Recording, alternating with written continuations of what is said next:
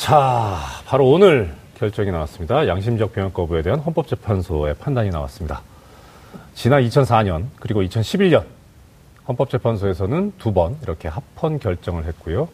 이번에는 과연 어떤 결정이 내려질까 하는 관심이 모아졌었는데 결론적으로 어, 병역 입영을 거부하는 사람은 양심적 병역 거부자라 하더라도 처벌을 한다 라고 하는 이 해당 병역법 조항은 헌법에 어긋나지 않는다 합헌이다라고 했습니다만은 병역의 종류에서 대체복무제를 규정하지 않는 조항 이것은 헌법에 합치하지 않고 내년 말까지 국회가 아, 이 부분 개정을 해야 된다. 예, 이렇게 결정을 했습니다. 뭐 이게 실제 결정문과 그 헌법재판소 나온 보도제를 읽어보면요. 저도 처음에 어, 이게 뭔 소리냐. 아, 그러시면 뭔, 우리는 어떤, 이게 어떠라고요? 이게 몇 페이지죠? 이거 왜 주신 거예요? 예, 그래서 일단 아 이것도 일부에 이어서 제가 선수로 뛰면 안 되는데. 아 괜찮아요. 예, 이거 좀 예, 여기에 대해서 이제 저희가 한번 예 한번 이야기를 해 보도록 하겠습니다. 저희가 받아먹겠습니다. 자, 먼저 헌법재판소의 결정문의 핵심 내용부터 알고 가겠습니다. 자, 아, 오 변호사님 부탁드립니다. 네, 그 지금 병역법 88조 1항을 먼저 좀 말씀드려야 될 것 같은데요. 그러니까 한마디로 이제 군대 와라 이런 이제 소집 통지서를 받은 사람이 정당한 사유 없이 여기 입영을 안 하거나 소집에 응하지 않으면 3년 이하 징역에 처한다고 이제 형사처벌을 했던 거죠. 그리고 실제로 대부분 이제 여기서 장량 감경을 해가지고 실형 1년 6개월을 선고하는 것이 관례로 형성돼 있었어요. 네. 그리고 이제 5조 1항은 처벌 규정하고 별개로 병역의 종류에 대해서 지금 뭐 현역, 예비역, 보충역 저 같은 여, 여자들한테 매우 낯선 용어인데 하여간 다섯 가지 정도를 규정을 하고 있는데 다섯 가지 정도 규정을 하고 있는데 문제는 이게 전부 다 군사훈련을 전제로 한다는 거죠. 어떤 역도. 그래서 군사훈련을 전제로 하는 대체복무는 없다. 결국은 그 헌법재판소는 처벌은 당연히 할 수 있다. 모두 뭐 모든 남성이 병역 의무를 지는데 정당한 이유 없이 안 오면 당연히 처벌을 해야 이게 강제가 되지 않냐. 그런데 문제의 본질은 지금 양심적 병역 거부의 문제는 이 처벌 조항 때문에 생기는 게 아닙니다.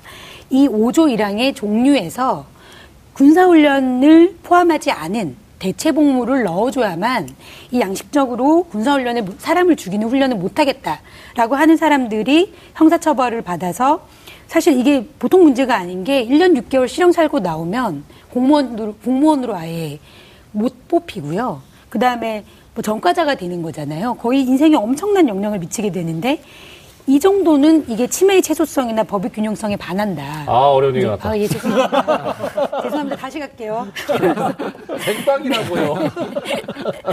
그래서 이제 이게 좀 한마디로 쉽게 얘기하면은 치매 치매로 들리고 그래요. 치맥. 치맥 좋다. 네. 네. 아, 치맥. 하여간 이제 쉽게 얘기하면은 너무 심하다. 그래서 이제 헌법 불합치를 한 겁니다. 네. 네. 헌법에 합치하지 않는다는 것은 단순히 위헌이라고 해버리면 바로 그 조항이 사라져버리기 때문에 일정한 시한을 두고 이 부분을 개정하라고 국회에 권고를 하는 그런 어, 내용을 가져오는 거죠. 그러면 이제 저희 예. 그러니까 아주 쉽게 이해하면 그동안 이런 이 방역법 조항 때문에 처벌을 받으신 분들이 어, 통계적으로 모으면 그분들이 감옥 생활한 게 거의 4만 년에 가깝다고 제가 어떤 거는 뭐 한 3만 6천 년 나오기도 하고 음. 모으면 4만 년에 가까워요. 근데 그 4만 년에 가깝게 그들이 처벌을 당하셨는데 아, 지금 와서 따져보니까 그게 처벌받을 일이 아니었는데 아, 국가가 대체 복무를 할 수 있는 처벌을 안 받을 제도를 만들었어야 하는 국가의 잘못이었는데 그런 제도를 안 만들어 놓으니까 당신들이 억울하게 처벌을 받았다. 근데 그 처벌받은 거 가지고 국가한테 뭐라고 할 수는 없다. 아, 지금 그 지나간 4만 년에 대한 규정을 이렇게 내린 거 아닌가요? 그렇죠. 네. 앞으로도 그, 앞으로도 그렇다. 음. 예, 그러니까 그 대체복무제가 생기기 전까진. 자, 근데 일단 어, 항상 이제 이 양심적 병역 거부 얘기가 나올 때 나오는 말입니다. 이 부분에 관해서는 어, 말씀을 꼭 드려야 하고 그래서 그러니까 양심이란 말을 왜 엿다 쓰고 그러냐 한 얘기가 꼭 나오거든요. 예. 그래서 아 근데 잠깐만 네. 생각해 보니까 우리 이정열 진행자께서 완전 전문가시잖아요. 양심적 병역법 하면 대한민국 최고 최- 전문가 아니신가요? 최초 판사. 뭐 전문가야, 게 그냥. 음. 예, 2004년에 대한민국 최초로 무죄 무죄 판결을 내리셨었죠. 네, 그랬죠. 네. 아 그렇군요. 아, 그럼 발언권 그 드리겠습니다. 많이 많이 말하는데 80% 갑자기 우리가 저 20%만 가지고 하겠습니다. 그때부터 악플을 받기 시작해서 제가 악플 15년 차입니다, 지금. 그래서 거기에서 그 양심이라는 그 표현 때문에 할 말이 많으신 거잖아요. 이를테면 그러니까 이제 아니- 그냥 속, 속된 영역에선 자 그쵸. 어떻게 병역 안 하갔다는 게 그 양심적이야. 우리는 그 비양심적이야. 비양심이냐.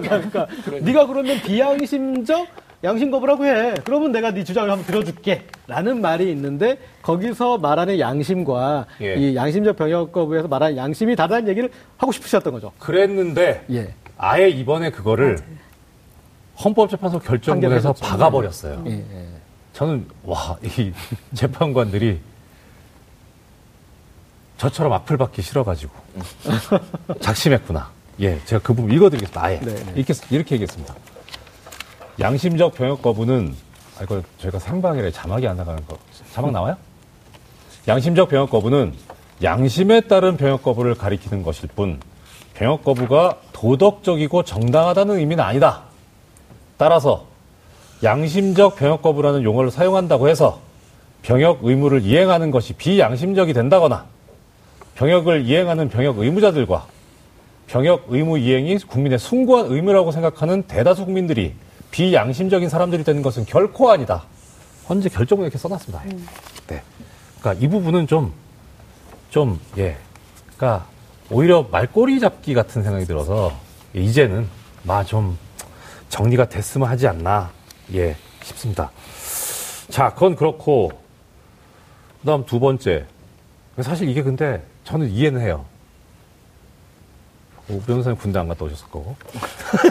무시하는 건가요? 아, 아, 이게 아, 지금부터 군대 얘기 시작입니까? 참 조심스러운 게, 군대 얘기하고 축구 얘기도 해야 되는데 저희가 아, 조심스러운 게 뭐냐면, 제가 그때 그 2004년도에, 분데스리가가 분데스리가를 눌렀습니다.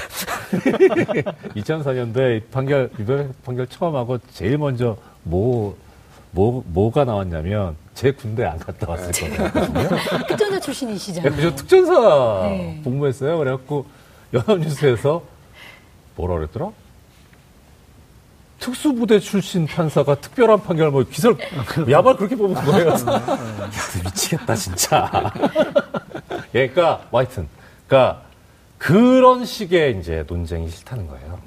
그러니까 좀 그렇죠. 그러니까 근데 그 뭐 이해는 해요. 하여튼, 그러니까 저도 군대 안 갈 수 있으면 월- 원래 그 남자들이 오변쌤도 계시지만 저 같은 경우에 3대 악몽이 3대 악몽 군대 다시 가는 꿈 사법시험 다시 보는 꿈 그다음에 저 그때는 학력고사 다시 보는 꿈 어, 이게 그렇구나. 3대 악몽이었거든요 제가 저도 두 가지는 같이 꿨어요. 네. 군대하고 학력고사는 예. 어, 사법시험은 죄송합니다. 아니 뭐 그러니까 그러니까 뭐 이게 그만큼 이 군대라는 게 우리 이제 뭐 다녀오신 분들한테는 또 하라 그러면 그러니까 그렇잖아요. 네. 그러니까 뭐 호불호를 떠나서 저는 싸이 씨를 좋아하는 게 무장 두번 갔다 왔잖아요. 저분은 어떻게든 이거 해드려야 된다. 두 번 갔다 왔 병역법 위반으로 두 번 간 거 아니에요? 제 생각엔 두 번 갔다 왔는데도 싸이 싸이 씨도 예. 그 군대 다시 가는 꿈 꿀 수 있어요. 수 있죠. 오히려 더 힘들죠. 그러니까, 그러니까 이제 그거죠. 결국은 아, 이런 그런 쪽의 것이 아니라, 그러니까 이 지금 헌법재판소 결정문에 나오지만 얘기하는 게 병역 거부, 양심적 병역 거부를 하는 분들이 양심 본인의 그 생각에 따라서 어떤 신념, 뭐 종교도 좋습니다. 신념도 좋고 거기에 대해서 결론을 진지하게 고민을 해서 결론 내려가지고 나는 병역 거부를 하는 게 맞는 것 같다라고 했으면 저는 그랬어요. 나는 내가 고민하고 생각하고 심각하게 해- 해본 결과 난 군대 가는 게 맞는 것 같다. 나는 뭐 다녀왔다. 국민의 병역 의무를 이행했다. 어? 난 양심적 병역 의무 이행자다. 이게 더 오히려 생산적이지 않을까 싶은 생각이 들어서 그래서 아, 좀 하여튼 예, 용어 부분은 그렇습니다. 자, 그럼 그렇고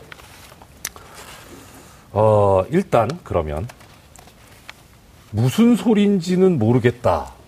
무슨 소리인지가 모르겠다. 이게 일단 대체적인 첫 번째 일감이고 첫 번째 반응이었어요. 그래서 그냥 그냥 아예 그냥 드라이하게 양심적 병역 거부자에 대해서 지금까지 있었던 여러 가지 뭐 역사라 그럴까 일들 예 거기에 관해서 먼저 좀 한번 흐름을 한번 보죠. 김 대표님께서 한번 설명해 주세요. 예. 네.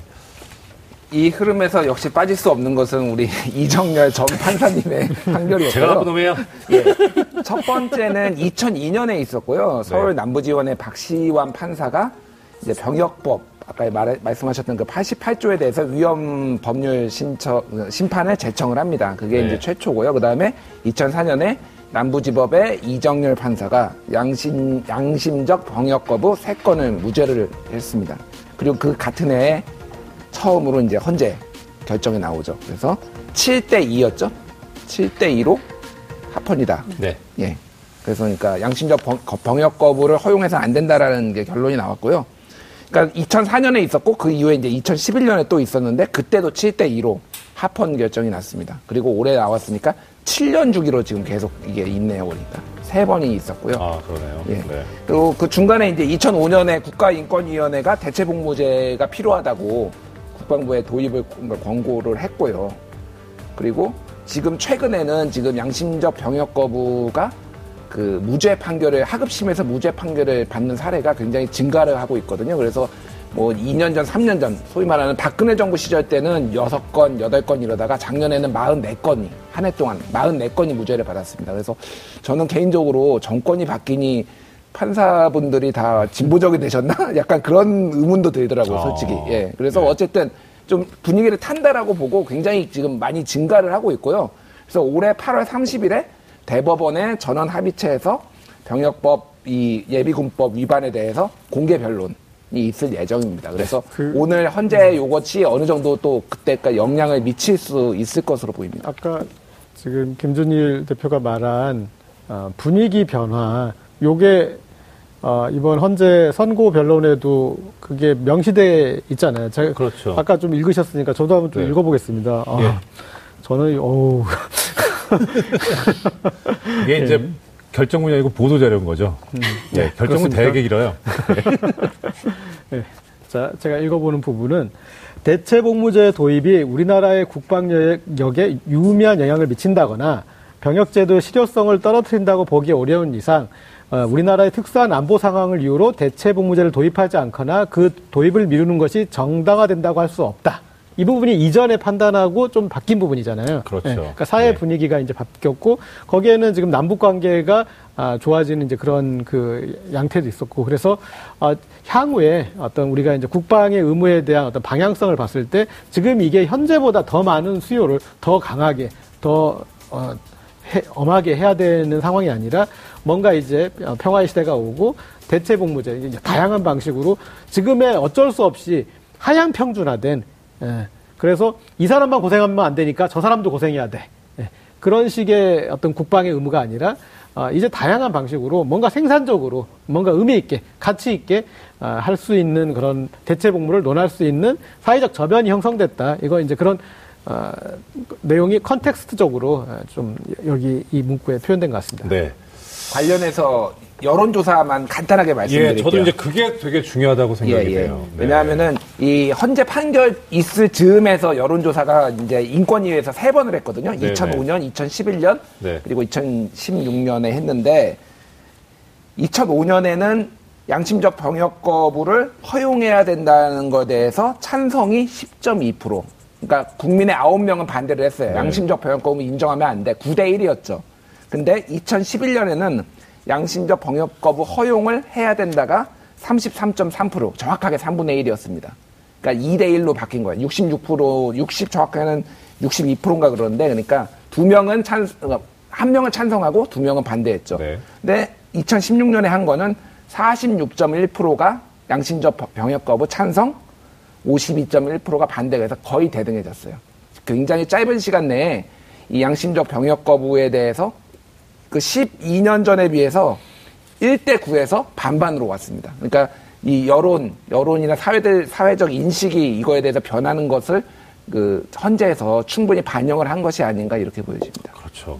그러니까 특히 헌법재판소 같은 경우에는 그러니까 헌법적인 부분에 대해서 특히 정, 그러니까 그것이 정책적인 부분에 연관이 돼 있는 거기 때문에 이런 사회 저변의 여론이라든가 생각을 반영하지 않을 수가 없어요. 그러니까 지금 조금 전에 이제 김 대표님께서 말씀하신 게 지금 46%까지 지금 거의 절반 수준까지 왔다는 거잖아요. 그런데 지금 이번에 이 병역법 조항에 관해서 합헌이냐 위헌이냐라는 것이 4대 4대 1이었어요. 절반. 그러니까 아, 헌법재판소 구성 자체가 사회의 어떤 구성, 어떤 생각, 여론 거기에 부합하게 지금 맞게 지금 구성이 돼 있구나. 우리 헌법재판소 구성도 잘 돼 있구나 현재 이 여러 목소리를 할 수 있도록 예, 쓸 수 있도록 그- 생각 들어요. 좀 앞서간 얘기일 수 있겠지만 이제 차제 병역법을 논의할 것이면 지금 이제 병역의 종류가 현역, 예비역, 보충역, 병역 준비역, 전시 근로역 이렇게 있잖아요. 아, 그 전시 근로역이 민방이고 네. 그다음에 이제 또 이 예비역 예비군도 있는데 향토 예비군. 네. 네. 이 제도까지 좀 같이 큰 틀에서 논의를 했으면 좋겠어요. 그러니까 이제 남북 관계도 변하고 있고 그러니까 어, 논의를 했으면 좋겠는데 어, 무려 50년 전에 50년 전에 이 논의가 됐을 수가 있어요. 예비군 제도. 그렇죠. 네. 예. 어, 1960년대 후반, 1970년대 초반 이제 김대중 전 대통령이 이제 당시 40대 기술을 내세우고 아, 야당 그 후보로 나올 때 아, 그때 이 장충당공원이나 어, 효창공원 그런 유세를 할때 음, 예. 얘기했던 내용 중에 예비군 제도 없애겠다라는 걸 아주 강력하게 얘기했어요. 네. 어. 그런데 우리가 그 뒤에 계속 군부 독재가 한 20여 년 동안 이어지면서 예비군 제도를 없애도 된다는 생각을 전혀 못했잖아요. 예. 사실 그리고 심지어 그 뒤에 또- 예. 민방위 제도까지도 아직도 남아 예. 있고 그때 사실은 분위기가 네 그때 참 울진 무슨 간첩 뭐 그렇죠. 예. 예. 무장 공비 침투 사건. 네. 예, 그게 또 아니 침투하면 그럼 예비군이 잡을 수 있나요? 아 그러니까 그러니까 그 분위기가. 분위기가 그런 사건들 때문에 아 우리도 예. 뭐라 뭐 뭐지 노농적이든가 아니 옛날에 도덕 시간에 배웠던 그러니까 그런 거에 대항하는 뭔가 예비 전력이 있어야 된다는 그런 분위기를 탔었다는 그러니까 게. 남자분들이 이제 뭐 병역이야 뭐 이제 그 할 수 있는데 우리 애프터 서비스를 예. 어, 이 애프터 서비스, 서비스까지 국가 해야 되느냐 어, 그리고 거기서 또 민방위까지 가는 거에 대해서는 정말 어 정말 음, 낭비죠. 네. 가서 뭐 불임 수술을 어떻게 하나 뭐 이런 거 교육하고요. 예전에는. 예, 그래서 굉장히 쓸데없는 거 솔직히 얘기하면은 굉장히 쓸데없는 거 합니다. 민방위 가면 저는 이제 민방위도 끝나고 이제 완전히 자유로운 몸인데. 예. 그러니까요. 그러니까 이게 사실 뭐 군대 다녀오신 분들 같은 경우에는 이제 이 어떤 훈련 내지는 뭐 군 제도 이런 거에 대해서 되게 그러니까 회의적이고 뭐 비합리적이다라고 하는 뭐 그런 생각들을 갖고 계신 분들이 계세요. 그러니까 그런 비합리적인 거에 대해서 그런 경험이 있는데 나는 겪었는데 니들은 안 가겠다고? 이게 사실 심정적으로 받아, 받아들이기 쉬운 문제는 아니에요. 그거는. 그렇죠. 예. 사실 그런데 이제 아까 40%까지 올라왔다는 거는 그만큼 46%. 아, 사실 그러니까 예. 40, 40%대까지 예, 절반대까지 올랐다는 그만큼 또 이런 그 양심적 병역 거부와 거기에 따른 뭐 그 대안 이런 것들이 많이 소개가 됐고 정보가 갔다는 얘기일 수 있어요. 그러니까 사실 지금 보면 아 이게 그때 그때 저 무죄 판결할 때만 해도 제일 걱정이 뭐였냐면 자 이게 이렇게 해서 무죄가 됐을 경우에 그럴 경우에 지금은 이제 그 얘기가 나옵니다. 판결문에도 나오는데 이것을 무죄로 하고 내지는 이렇게 해서 군대 보내지 않게 되면 병역 자원이 모자라지 않겠느냐라는 게 또 하나의 문제 제기였었거든요. 반론이었거든요. 근데 지금 이제는 그 자원은 숫자 자체가 유의미하지 않다라는 것이 이제 이번 헌재 결정에서 나오고요. 자, 근데 이제 그런 정서들, 그러니까 어떻게 극복을 하거나 대화를 하거나 서로 해서 사회적 합의를 이뤄낼 수 있을 것인가. 그게 하나의 또 관건이 아닐까 싶은데 일단은 그 사회적 합의를 이루어내는 관건을 위해서 이 질문을 한번 드려보고 싶어요. 그러니까, 그러니까 지금 이렇게 해서 처벌을 받거나 뭐 재판 중이거나 뭐 하는 분들, 예. 현황은 어떻습니까? 현황은. 예, 뭐 이렇게 뭐 실형을 사는 경우도 있고 뭐 심지어 만 명을 갖, 예, 갔다는 분들도 예. 예, 있던데. 아까 예. 전에 고재열 기자가 얘기를 했는데 4만 시간 얘기를 했잖아요. 4만 년. 4만 년. 4만 년, 4만 년, 예, 네. 4만 년. 그러니까 무슨 얘기냐면은 보통 이제 형벌을 받으면은 이제 1년 6개월 정도 받거든요. 그래서 지금까지 건국 이래로 처벌을 받은 사람이 한 2만 명 정도 된다는 얘기입니다. 그 얘기는. 예. 양심적 병역 거부로 예, 형무소에 감옥에 간 사람이 2만 명 정도 된다는 거고요. 매년 500명 정도가 지금도 이제 군대를 이제 안 가서 이제 그- 가고 있고요, 감옥에. 그래서 굉장히 좀 복잡한데 이 사안이 예를 들면은 그 이 최초로 최초로 이게 시작된 거는 일제 시대 때 일제 시대 때 이제 일본의 병역 징, 징집을 거부해서 갔던 게 이제 최초 사례고요. 예. 그 다음에 이제 계속 유신 시대라든지 이럴 때도 계속 나왔죠. 그래서 그 유명하신 분들이 좀 있어요. 그 백종건 변호사라고 이분은 여호와의 증인이시죠. 그래서 사법 시험을 합격했는데 양심적 병역 거부를 해서 투옥이 됐고요. 근데 지금 변호사 자격증이 이제 안 나오는 거죠. 이분은. 왜냐면은 금고 이상의 형을 받으면은 5년간 자격 정지해서 지금 못 받고 있는 그런 경우도 있고요. 이예다 씨라는 분이 있는데 이분은 2012년에 프랑스로 망명을 했습니다. 정치적 망명. 난민이죠. 우리가 난민이죠. 요즘 예, 얘기하는 그 이유가 병- 양심적 병역 거부. 한국에서는 나를 처벌하려고 한다. 이 문제 때문에. 그래서 프랑스가 받아줬어요. 그거를. 2013년에 받아줘서 대한민국 최초로 프랑스에서 난민 자격을 얻은 한국인이 됐습니다. 그래서 이런 일들이 지금도 계속 벌어지고 어. 있고요. 사회적으로 보면 어찌됐든 굉장히 낭비고 소모적인 일을 하고 있다. 그래서 차제에 계속 얘기가 나오는 게이 사람들이 총을 들지 않겠다라는 것 뿐이지 병역을 안 하겠다는 게 아니니까 사회 봉사를 한다든지 뭐 이를테면은 뭐 치매 노인을 돌본다든지 이런 식의 봉사제도로 충분히 활용할 수 있기 때문에 그런 것들도 좀 많이 반영 입장이 반영이 된 게 아닌가 보여집니다. 그리고 사실은 이제 제도 안으로 들어가 보면은 대체 제가 봤을 때는 어 대체 복무제라는 표현보다요. 어, 대체 훈련제라는 표현이 더 정확할 것 같아요. 그러니까 뭐냐면 사실 지금도 어, 복무의 형태가 상당히 다양한 편이에요. 그러니까 여기 보면은 어, 우리가 이제 그 보충역으로 해당되는 사람이 사회복무요원, 네. 예술체육요원, 공중보건의사, 병역 판정 검사 전담 의사, 아, 그리고 공익법무관, 공중방역수의사, 전문연구요원, 산업기능요원 이렇게 해서 어떤 영역은 조금 약간 전문적이긴 하지만 아, 그리고 또 뭐 사회복무요원도 있으니까 좀 있거든요. 그러니까 그런데 관건은 4주간의 군사훈련을 받아야 된다는 그 부분이에요. 그러니까 이런 어, 벼- 그 군인으로 근무하지 않는 다른 방식은 있는데 이것도 택하지 않는 이유가 군사훈련을 지금 안, 하, 안 하고 싶은 거잖아요. 4주간에. 그래서, 어, 이제 법의 개정 범위를 되게 좁혀보자면, 어, 이런 이제 대체 복무제도 가는 과정에 사, 이 4주간의 군사훈련이 아닌 다른 대체 훈련을, 어, 군사훈련을 받지 않아도 이 사람은 어차피 총 쏘면서 근무할 사람이 아니긴, 아니니까 받을 필요가 없잖아요. 그러니까 전쟁이 나도 이 사람은 총 쏘는 사, 그 병력으로 이렇게 가져갈 병력이 아니라 다른 역할을 할 사람들이기 때문에 아, 그 군사훈련이 필요한 것이 아니니 그 군사 이 군사훈련을 받지 않아도 사회복무요원이나 뭐 다른 이런 걸로 대체복무를 할 수 있도록 그것 부분을 아주 그 입구에 그 사주 사주만 숨통을 틔워주면 되는 거잖아요. 그러니까 뭐 다른 법을 또 더 체계적으로 이제 바꿀 부분 많겠지만 아주 좁혀보자면 사주의 군사훈련인데 아, 그 부분을 어, 다른 사람들이 납득할 수 있게. 이제 그러면은 어, 대체복무제에 대해서 반발하는 사람도 납득이 쉬울 거예요. 뭐냐면 그러니까 사주 나는 군사훈련 받았는데 뭐 곧 내가 힘들긴 했지만 그 사람이 어, 어떤 그 나와 비슷한 군복무했던 기간 동안 다른 역할을 하는데 다만 내가 나는 군사훈련을 받았지만 저 사람은 어, 다른 훈련을 받을 수 있어 라는 그 사주를 어, 거기에 상응하는 다른 제도만 잘 유도하면은 저는 그럼 이제 어떤 매듭을 좀 풀 수 있지 않을까 싶습니다. 네. 참 이게 그러니까 원래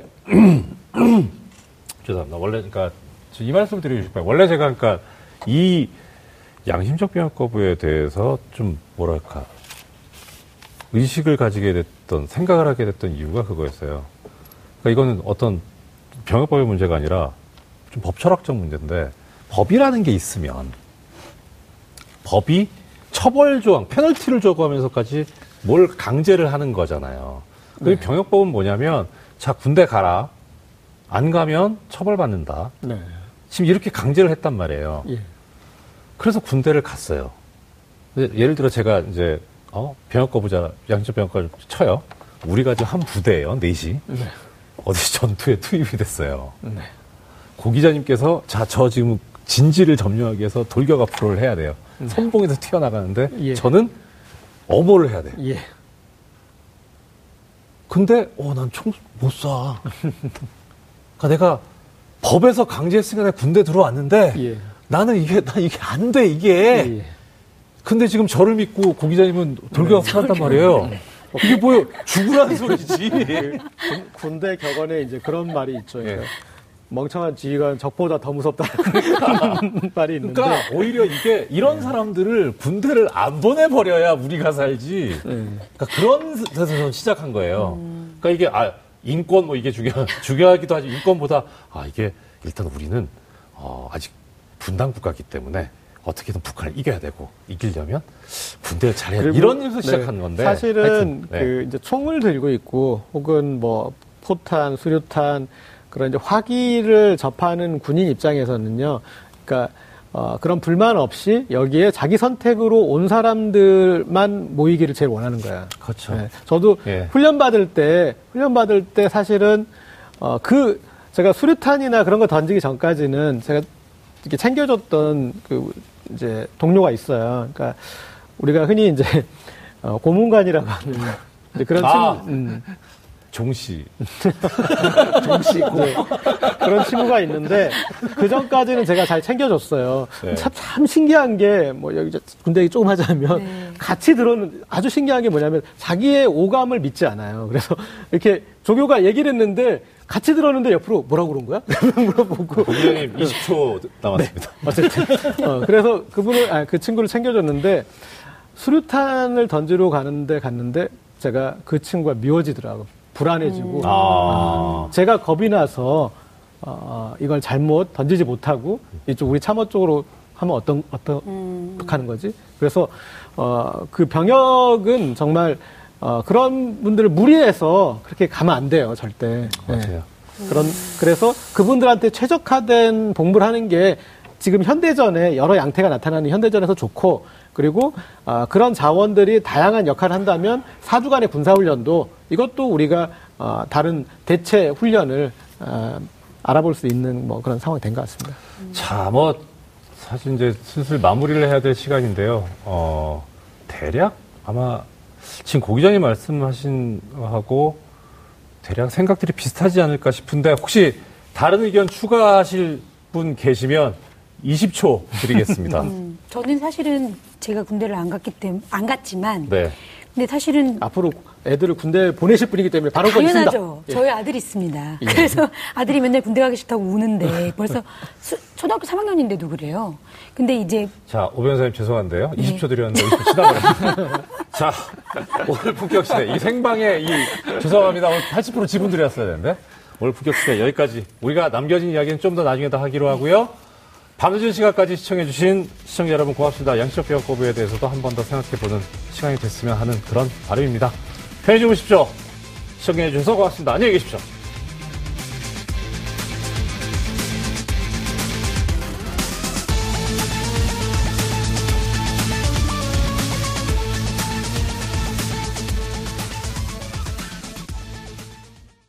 오늘 방송 좋았나요? 방송에 대한 응원 이렇게 표현해주세요. 다운로드하기, 댓글 달기, 구독하기, 하트 주기. 더 좋은 방송을 위해 응원해주세요. 다운로드하기, 댓글 달기, 구독하기, 하트 주기. 기억하셨죠?